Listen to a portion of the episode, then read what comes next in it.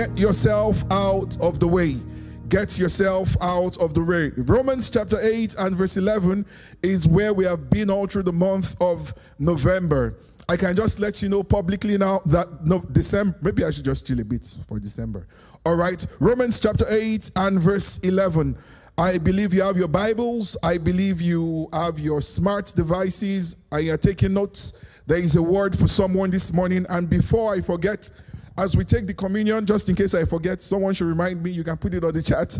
Praise God. It's amazing when I say something, but uh, maybe the production team will help me so I do not forget. There's something the Spirit of God said to me that I want to do this morning in the course of this service. And, and please remind me just in case the service goes, you know, you know how our services can go sometimes, and then we're just trying to, we, we won't rush.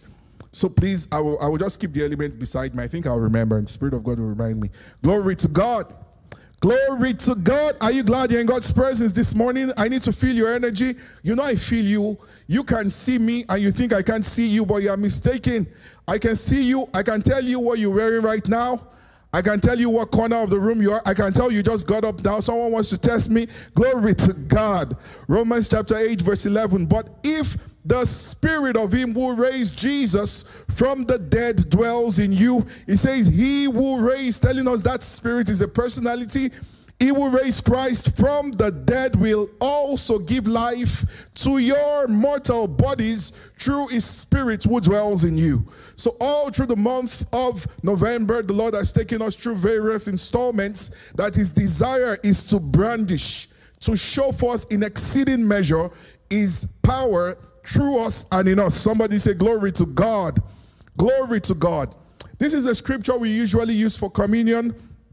And the Lord says we should begin from there. Let's begin from there. Luke chapter 22 and verse 19. Luke chapter 22 and verse 19. It says, Jesus speaking, and he took bread he gave thanks and broke it and gave it to them, saying, This is my body, which is given for you.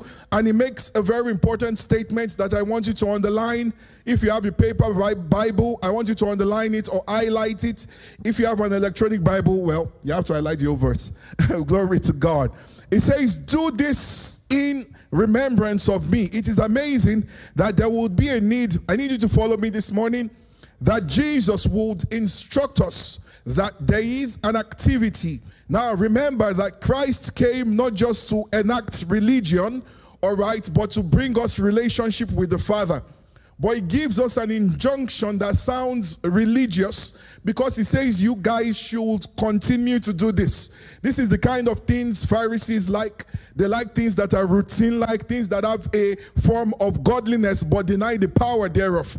But Jesus is saying there's going to be a big difference between your usual, please follow me this morning. There's going to be a big difference between your usual religious activities and this activity that I am asking you to do.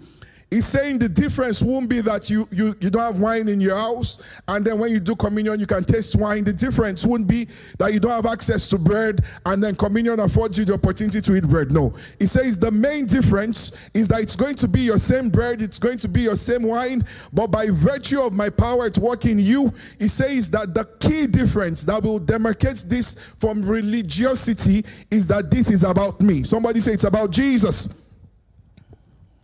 All right. We're, we're making progress little by little. Somebody say that again. It's about Jesus.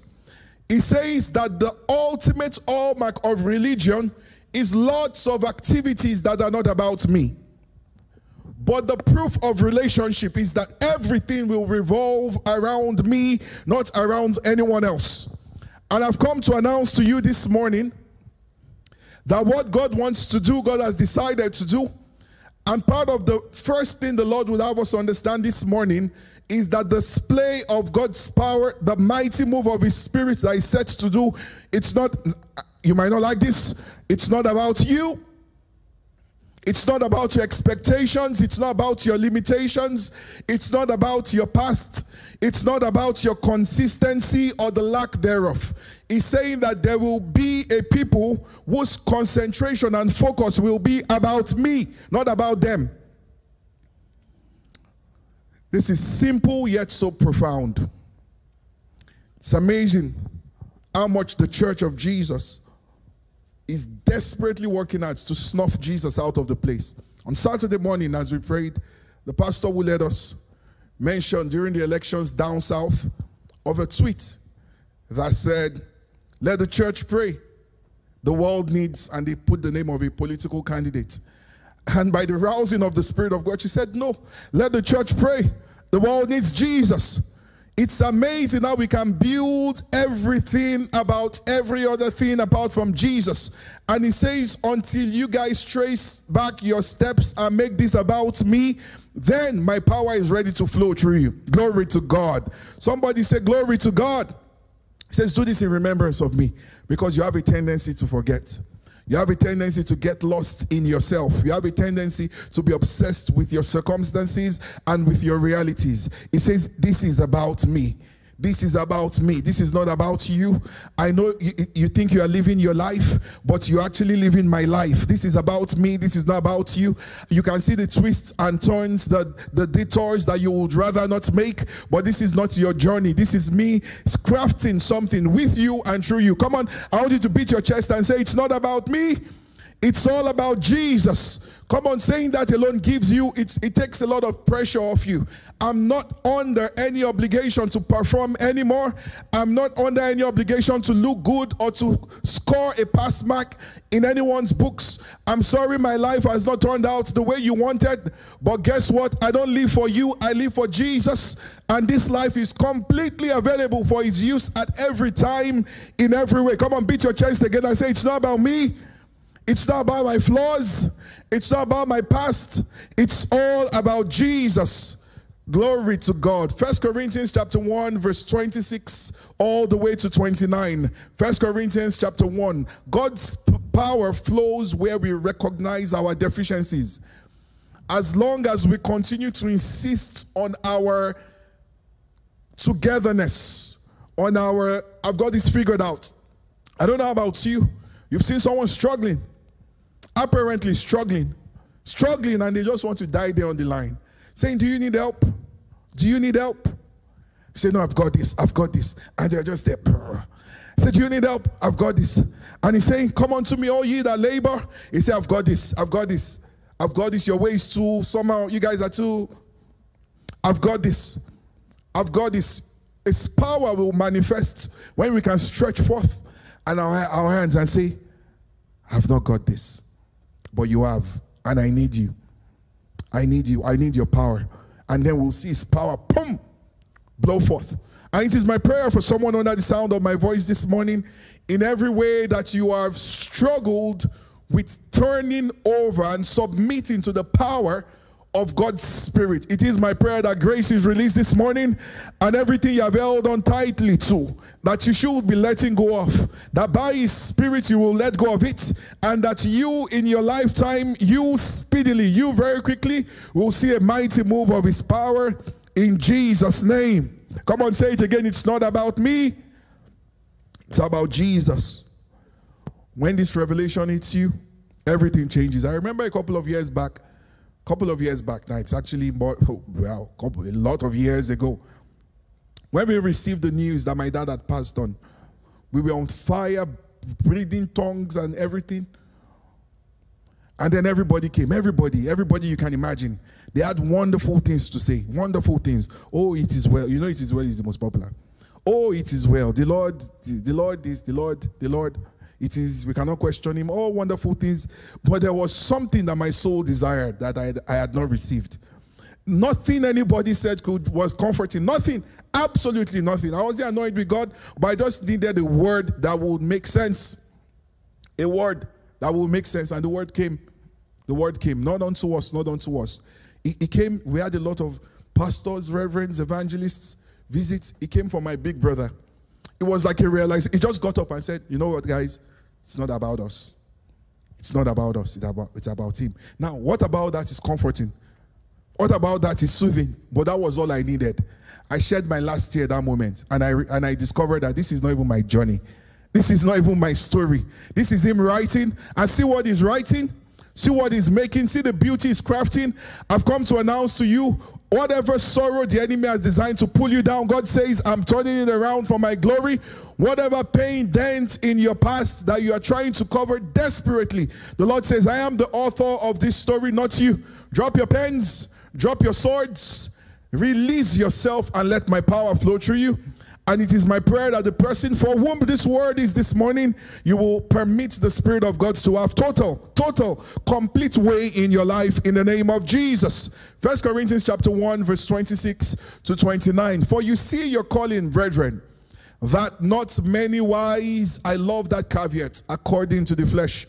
He's saying, not many mighty, not many noble are called. He says, But God has chosen, I need you to follow. God has chosen the foolish things of the world to put to shame the wise, and God has chosen the weak things of the world to put to shame the things which are mighty. And the base things of the world and the things which are despised, God has chosen, and the things which are not, to bring to nothing the things that are. Verse 29 tells us why this is this is how God rolls. He says that no flesh should glory in his presence. So God is saying there is no limit to my power, there is no limit to my ability, but that power will only flow once we've gotten self, once we've gotten flesh, once we've gotten logic, once we've gotten brilliance. Let me tell you, if you have a logical, intelligent, brilliant mind, you lay it down at his feet and say, Father, this mind you gave it to me, it will not be to my disadvantage. When the Lord says, This is this, you, we now bring our calculative minds. Calculus, the YDX. We plot graphs and matrices. Say, God, given the circumstances, there is no way this can happen. There was an expert who the Bible says the, the, the man at the right hand of the king, his minister of economic affairs. He said, By this time tomorrow, the expert said, No, we've checked all the models, all the predictive analytics. We've checked all the data. We've plotted the graphs. We've looked at the correlation. We've looked at the regression. We looked at, we've looked at the evidence from previous pandemics. He says it can see. I know you're a man of God, but it cannot happen. It cannot happen. God said, You won't see my power. You won't see it. You won't see it. Child of God, the message to you this morning is to get yourself, get your flesh, get your brain. And please, I am not saying don't think. I am saying take logic out of it. Think his thoughts. Take logic out of it and allow his power flow. Somebody say, Glory to God. Glory to God. So, as we get ourselves out of the way, what are the three things the Lord wants to take? He wants to take over to unleash and to reveal his power. We'll move very quickly now so that we can spend some time to pray and then we have the communion together. And what I said, I do not want to forget when we take the communion. Praise God. The first thing the Lord wants to take over is your story. Somebody say, Your story. God wants to use your story. God wants to use your story. Many times we want to write perfect stories. We want to write fairy tales. We want to write stories that begin with, oh, well, it was born in a in a village in I don't know what village you were born in, but if you're like me, I wasn't born in a village. Glory to God. I was born, you know, I was born. I'm not. I was born, you know. Glory to God. Praise God. Hey, someone say we have your birth certificate. What you have is my physical birth certificate. Glory to God. When you see the spiritual, you see you see how I was born. Even the King of Glory permitted himself to be born in a manger. Come on.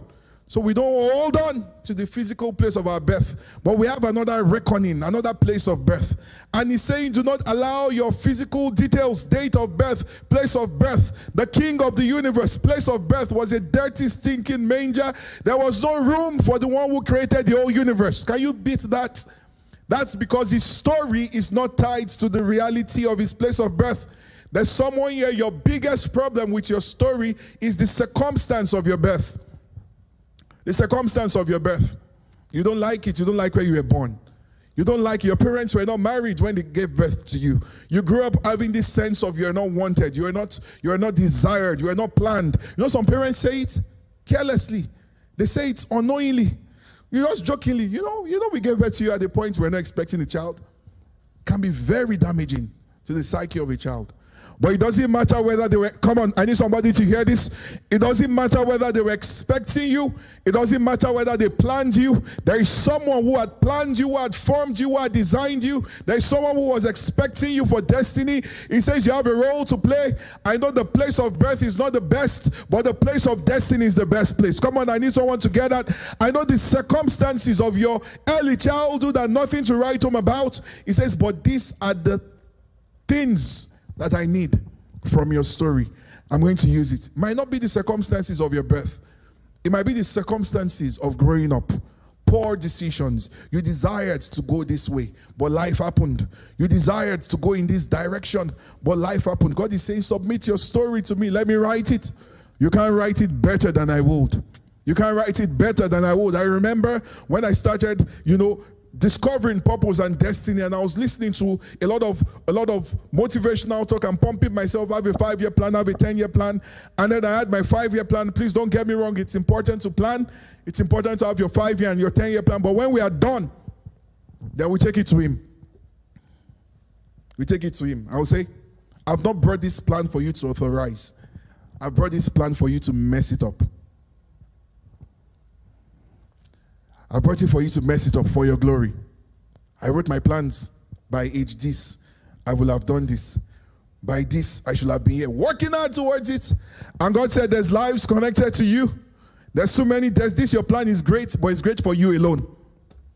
There's another version of this story that involves millions, that involves destinies, that involves nations. He said, We won't go if we go with this one, if everyone stamps it, only you We'll be glad. If we approve this other one, it's just this other one is not as nice looking. It's not as nice looking. It's not as nice looking. Then God started messing up the plan, but to his glory. But to his glory. It might be some of the choices you've made. As we turn to Joshua chapter 2, verse 1, the Bible tells us of a lady, a lady whose name is Rahab. She probably had made some bad, poor choices. How do I know that? There's no young girl you go to a, a kindergarten class and you're asking them, well, what do you want to be when you grow up? What do you want to be when you grow up? And I want to be a doctor. Someone says, I want to be an engineer. Please, can you give me professionals? Because this, the African, that's very African lawyer. I, it's just lawyer, engineer, doctor. We, we like those professional, but the point is, of all the professions, you find, I, I, remember asking a child once, what do you want to be? He says, I want to be a billionaire when I grow up. Ah, I said, I wish there was that profession. Someone knows money already. Glory to God. I said, Glory to God. But there's no little girl where you ask her and say, What do you want to be when you grow up? And she says, I want to be a prostitute. There's no, there's none. There's none. Life must have happened. Choices, regrettable choices. I get to the point where I say, man's got to do what a man's got to do. A girl's got to do what a girl's got to do. But you remember that there's destiny over your life. And now you've made poor choices. You've made poor choices. And if God gave you the pen, you say, God, I love how the way the story started, but we've got into a few chapters where I need us to delete the pages. I made some poor decisions. I made a bad turn. I made a poor choice. I'm still living with the consequences. This part of the story may not bring you much glory, so let us therefore take it out. And God says, This part of the story is the exact portion that will give me glory because someone else will need to know that your tag and the tag from your past does not disqualify you from the future that I have for you. He says they had come to the house of a harlot named Rahab, but she had a chance at grace. She had heard about the God of Israel. She had heard about the God of Israel. Glory to God. Verse 18 and verse 19, if you can jump down, Joshua chapter 2, verse 18 and verse 19, the same Joshua chapter 2. It says, Unless I need you to pay a child. You know, I know when you're getting a bit distracted, so there was someone now that just needed to focus. Yeah, this is you. I know you're back now. Yeah, I see you. I see you. It says, unless when we come into the land, it says, you bind this line of scarlet cord in the window through which you let us down. And unless you bring, can you see this now? God had written in her destiny that she was going to be a deliverer. She had made choices that she was not proud of, probably that her parents were not proud of. Her mom probably woke up one morning and said, You're an embarrassment to this family. In this family, we've produced bankers. In this family, we've produced doctors. In this family, we've produced engineers. In this family, everybody's grades have always been A. We've never had a B in this family. You are a disgrace to this lineage. You are a disgrace. Everybody from this house has gone to an Ivy League school, and here you are telling me you're going to Chattanooga, Kantangura Community College. What's that? Where is that? Said, Dad, that's where I want to go. But he says the destiny you carry is not threatened by the college you went to. It's not threatened by the choices you made. God still wants his power to flow through you. Verse 19, so it shall be that whoever goes outside the doors of your house into the streets, the blood shall be on his head, and we will be guiltless. And whoever is with you in the house, his blood shall be on our head if any hand is laid on him. And if you tell this business of ours, then we will see free from our oath, which you made us swear. She struck a deal of grace. She struck a deal of grace. There was deliverer in her destiny. Child of God, I don't know the choices you've made, or for someone listening to me, and you're saying, um, I didn't know God used people like me. Um, I didn't know God wanted people that looked like me. And I'm here to announce to you God wants you. God wants people like you. Jesus came for people like you. Jesus came for you for you. Jesus came for you. There is a deliverer in your destiny. Let me show us Hebrews chapter 6. If you can, no, let's go. Let's stay on Joshua. If you can put me on verse 25, I want you to, I want you to see something there. He says, and Joshua spared Rahab the harlot. That tag remained. Her father's household and all that she had. You know what that means? The dad that was never proud of her, the mom that was never proud of her, the siblings who said, Look at you. I mean, you bring the bling, you bring the money, but look at you. He says, My destiny is to be a deliverer. And God was not intimidated by my profession. Come on, let me tap your neighbor. Say, God wants to use your story. And don't blot out the not too nice parts. He wants to use those parts. He wants to use those parts. Glory to God. The next thing God wants to use is God wants to use your spots. God wants to use your spots. God wants to use your spots. Remember, the word is for us to get ourselves out of the way so that His power can flow maximally. God wants to use your spots. What are spots? Spots are indelible marks. They are indelible marks, indelible marks, indelible marks. You try to wash them, you just discover it looks like you're polishing it. You're trying to delete that portion of your story. It just looks like it, it, it, just keeps on getting brighter and brighter. And that's what everybody wants to talk about. God wants to use your spots. God wants to use your spots. And there's a word here I've, I've written down here. It says, and this is a word for someone never allow your self esteem to be connected to your circumstance. Never allow your sense of worth to be determined by a circumstance. I have a job now, so I am confident. I just lost my job, then I look down. Child of God, your esteem, your sense of worth must never be co- connected to something that can change or something that is impermanent or something that is fickle. As a child of God, your sense of worth must be connected to your identity of who you are in Christ. And that doesn't change. That it doesn't fluctuate by your bank account. It doesn't fluctuates by your credit card balance. It doesn't fluctuate by the number of followers you have on social social media. It doesn't fluctuate by what people choose to think about you today or what people are funny. People are people. People are humans. Humans are people. Praise God. Are you still with me this morning? Praise God. God wants to use your spots wants to use your spots. Second Samuel chapter 9 and verse 1. There's an interesting story there. I was hoping we'll read from verse 1 to 5. You can write it down, but maybe I'll just read from a few verses. Second Samuel chapter 9 from verse 1. It says, Now David said, Is there still anyone who is left of the house of Saul that I may show him kindness for Jonathan's sake. That was the question. David was ready to show favor. Verse 2 And there was a servant of the house of Saul whose name was Ziba. So when they had called him to David, the king said unto him, Are you Ziba? He said, I am at your service. I am at your service. Verse 3 Then the king said, Is there not still someone of the house of Saul to whom I may show the kindness of God? And I need you to pay attention. And Ziba said to the king, There is still a son of Jonathan who is lame in his feet. The big question is how does that detail relate to the question that does Saul have any descendant? I need you to follow me. The enemy many times will highlight your deficiencies with the hope that it will convince God that you are not the right person for what God has prepared and what God has planned for you. He says, Yes, there is a son, but before we get this conversation too far, let us settle it right up now that he is lame in both feet. It's the same way that God is orchestrating and designing and working out a plan for your life. And He's not seeking people's opinion because what He is going to do is going to do anyways. But people will volunteer their opinion. And many times when they volunteer those opinions, they are not coming with commendations.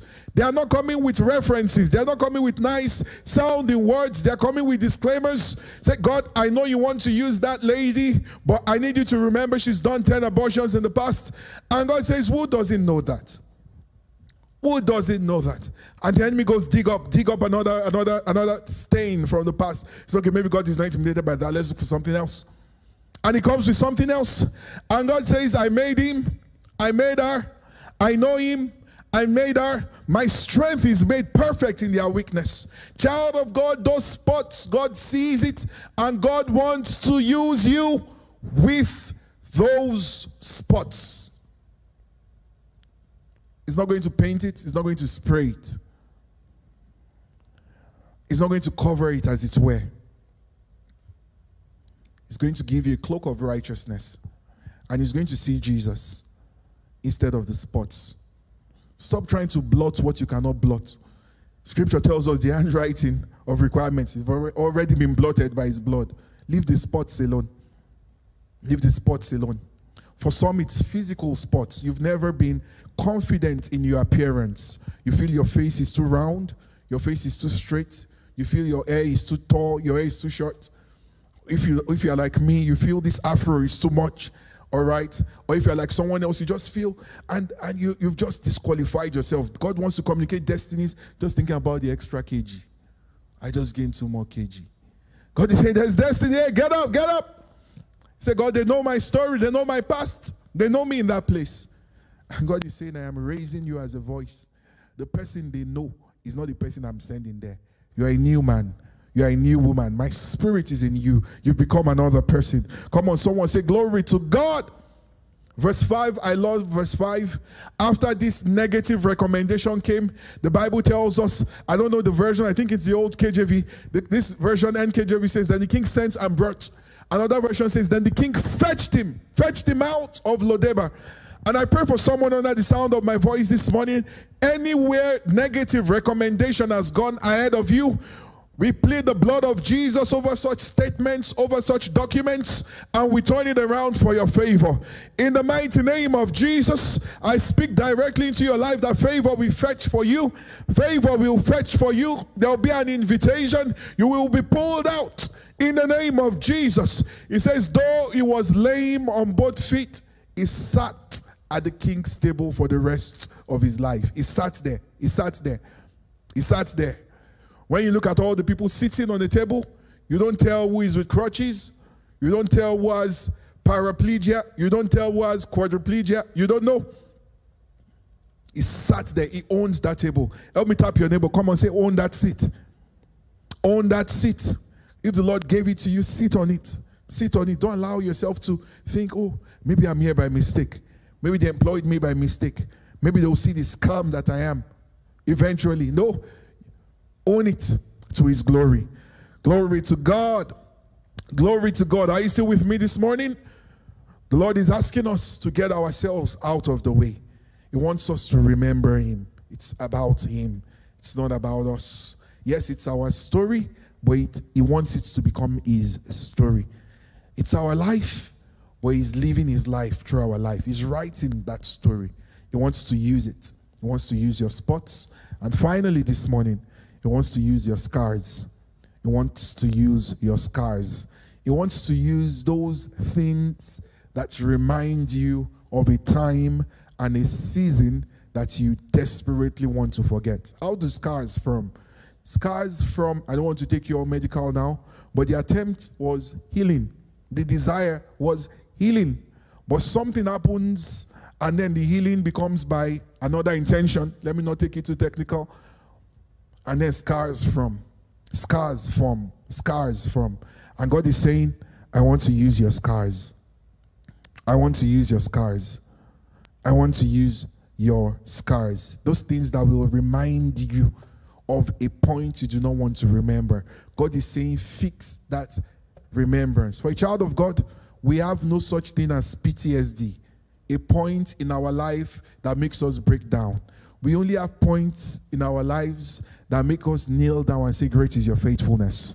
I am standing here today and I remember this scar, this wound when I almost destroyed myself. For someone, it's a physical scar. You remember when you almost took your own life. You have that scar on your wrist, you have that scar on your neck, you have that scar in your body. For some, it's a surgery and you have that scar from that surgery. It reminds you of a time where all the prophecies said God will heal you and you were convinced by the devil that God did not heal you. You had to reluctantly go for the surgery and then you see the scar, and when you are praying and rejoicing, God is faithful. The enemy just reminds you, say, Look down there, look at the abdomen, look at that incision. It didn't show up for you, it didn't heal you. But we don't go back to our scars to remind ourselves of trauma. But we stand on those scars and say, Look at the beauty God is making with this. I remember when I should have been long gone, but He kept me. His faithfulness preserved me. I am alive. I am standing today because of His grace. I should have been gone. This scar is proof that I should have been gone. If anything, this scar is proof that God is faithful. This scar is proof that God is faithful. For someone listening right now, it's not even a scar, it's an active wound. It's bleeding, it's painful. And you claim that God didn't show up for you. I've come to hold your hands this morning and to remind you that the manner in which you are looking for Him to show up is not the manner in which He will always show up. But you can be rest assured that you are not alone. He is there with you. He's not intimidated that it's a wound. He's not intimidated that it will form a scar. He's not intimidated. He's not intimidated. He's not intimidated that that thing might cause a spot. Might cause a spot. And I'm saying, God, better fix this now so that I don't embarrass you. Say, you can't embarrass me. You can't, my, my glory is too big for you to embarrass me. My glory is too big for you to embarrass me. Let me show us a scripture, John chapter 20, verse 25, and then we'll wrap up as we bless the communion elements and we'll take the bread and the wine together. John chapter 20, verse 25. Child of God, remember the word of God to you this morning. His power is ready to flow. Get your excuses out of the way. Your story, don't hide it. He wants to use it. Your spots, don't cover them, don't spray them, don't dress them. He wants to use it. The wounds, the scars, he wants to.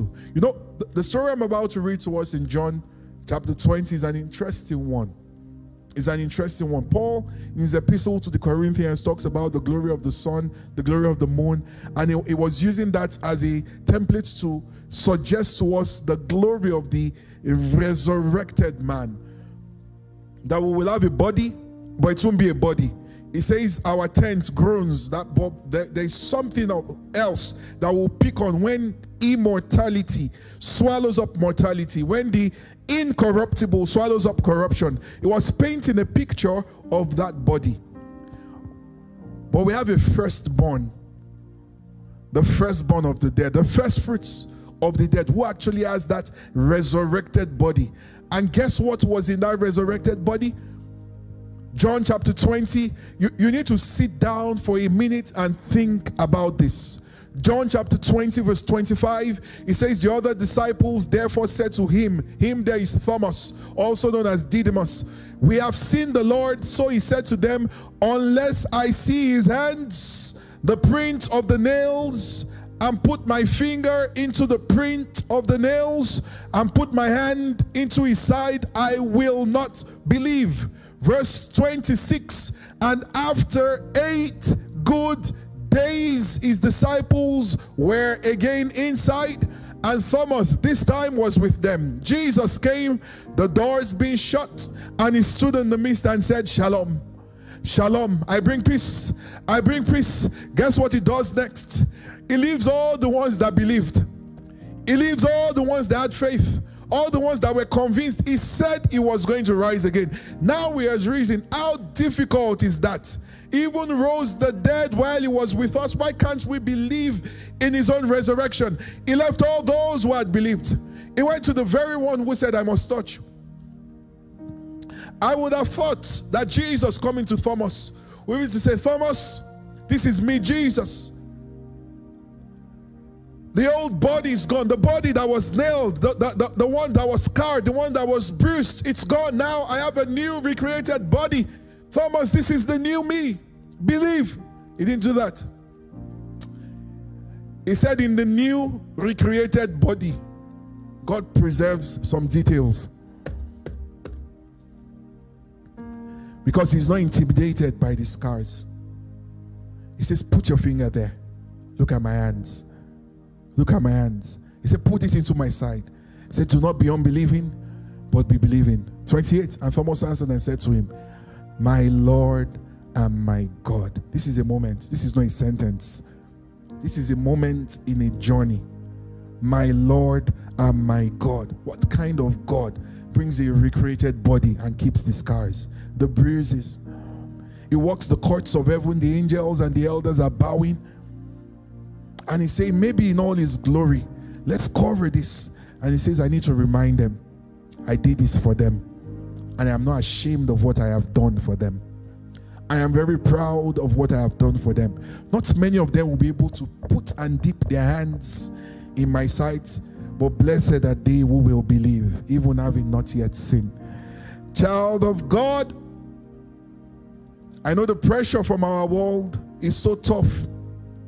He says, hide everything that is not perfect. Paint only a perfect picture. Everybody's social media accounts looks like life is perfect.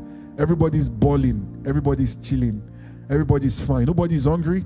Nobody's broke. Everybody's house is fine. We all have lights and we have nice looking decor in all our houses. All of us, our destination points have nice blue waters and golden sand. Our lives are all perfect. Except that that's a lie except that that's a lie. There is no perfection outside of perfect peace. Is our perfection. Is our perfection. Is our perfection. Glory to God. Is our perfection. Come on, begin to thank Him for the word this morning. Say, Father, I yield it all to you. My story, my spots, my scars. I know now you are not intimidated, you are not embarrassed, that this so called son of yours, this so called daughter of yours, has made such poor choices, such bad decisions. But you tell me to come. You tell me to come. You tell me to come back, to come back to you. What a loving God you are. What a loving Father you are. What a God of peace. What a God of grace you are. What a God you are. What a God you are. What a God you are. Set ready to display your power. He said he's chosen the base things. They are better qualified people, more perfect lives. People who have been prim and proper from birth. People who spoke in tongues on their naming ceremonies. But God says, I want to use you. I know the idols your parents worshipped. I know the places they took you to.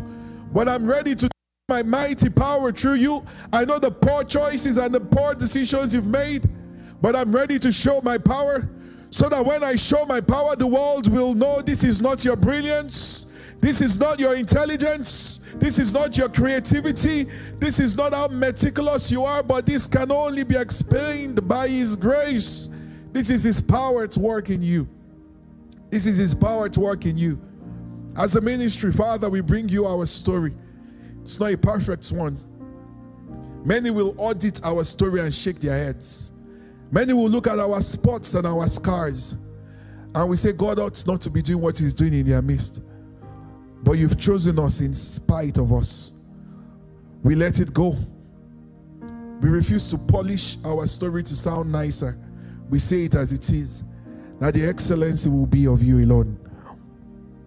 The excellency will be of you alone. Thank you, Father, for the anointing of your spirit. This morning is a word of healing. It's a word of healing. It's a word of healing for someone. The story, the route that God has chosen to go through is a route that is beyond you. It is a route that involves destinies. It is a route that involves nations. It is a route that involves families. And what I was going to say earlier, as we take the blood, as we take the body this morning, the Lord said He wants to start showing some of you a picture of the destinies you have been called to. And this is how we are going to know. Please pay attention because it's going to happen. He says, For some of you, for the very first time in your life, you will speak a language. Now, this is not a language of angels, it will be a language of men. And someone around you will be able to pick it and say, You just spoke this language. God says, He's giving you that nation to adopt. For someone else, as we pray, a picture of a family will flash through the eyes of your understanding. You will see them clearly. The Lord is saying, I want you to take responsibility for that family. There's something I need to do, and I need a man, a woman to stand in the gap. For someone to be an individual. The reason why I'm saying an individual is because many times individuals represent nations. There's someone you will you will adopt in the spirit that what God wants to do through, through that person. Let me give you a perfect example. When Isaac, the Bible tells us Isaac prayed for his wife, Rebecca and she was pregnant. Glory to God. But after a while, there was rumbling and tumbling that wasn't normal. And they went to inquire the face of God. Normally, the Lord should have said, You are carrying two babies. But scripture tells us the Lord told that you're carrying two nations are in your womb. So for someone else, you might not see or speak or adopt a country or a city or a street. It might be a person that flashes, that is impressed on your heart. That's because that person is not just a person, that person is not just a person, that is a nation. That is the fullness of a destiny that heaven is committed to. And heaven is saying, I'm ready for my power. Enough of this being just about you. Enough of this being just about you. I'm ready to recruit you into the service of the kingdom. In the kingdom, we look beyond ourselves, we look beyond our own homes, our families. We are ready in Goshen, we are taken care of. Thank you, Jesus. Thank you, Jesus. Thank you, Jesus. Thank you, Jesus. Come on, somebody grateful for the word this morning. Say, Thank you, Jesus. I receive your word. I let go. I let go. This is healing. This is a healing moment for someone. I let go. I let go. Some of you, you in, there are things in your past your husband doesn't know, your wife doesn't know, your spouse doesn't know. It's been a burden. It's been a big burden. It's been a big burden. And for the first time in forever, you feel free. You feel light. You're like, oh my God, God actually knows this. What was I thinking? He knows it, He sees it clearly, and He's still chosen you. What a joy. He's chosen you, He's not managing you, He's not just bearing with you. You are His choice. You are His first choice. You are His first choice. You are His first choice. I am his own. How lovely, how beautiful are his thoughts towards me. I am his first choice. So reassuring. He chose me deliberately. He planned me. He wrote my story with all the curves and all the detours and all the dents. He chose me. Such a refreshing thought. In response, Father, I will live this life for you. I will live this life for you. Paul said to the Galatian church, he says, I am crucified with Christ, nevertheless I live, yet not I, but Christ lives in me. Yet not I, yet not I, yet not I, yet not I. This life is for you. This voice is for you. These gifts are for you. These hands are for you. These talents for you. This pen for you. This voice for you. This face for you. this platform for you, everything for you. Thank you so much for joining us today. We hope you've been blessed by the sermon. And if you would love to be a part of what God is doing in our midst, feel free to join us on Sundays at 10 a.m. or Wednesdays at 7 p.m. To be a part of the giving, you can give our email at info, I-N-F-O, at kicccanada.ca or through our website at www.kicccanada.ca slash donate. But it's doing amazing things in our midst, and we look forward to seeing you soon. Remember, you're a champion. God bless you.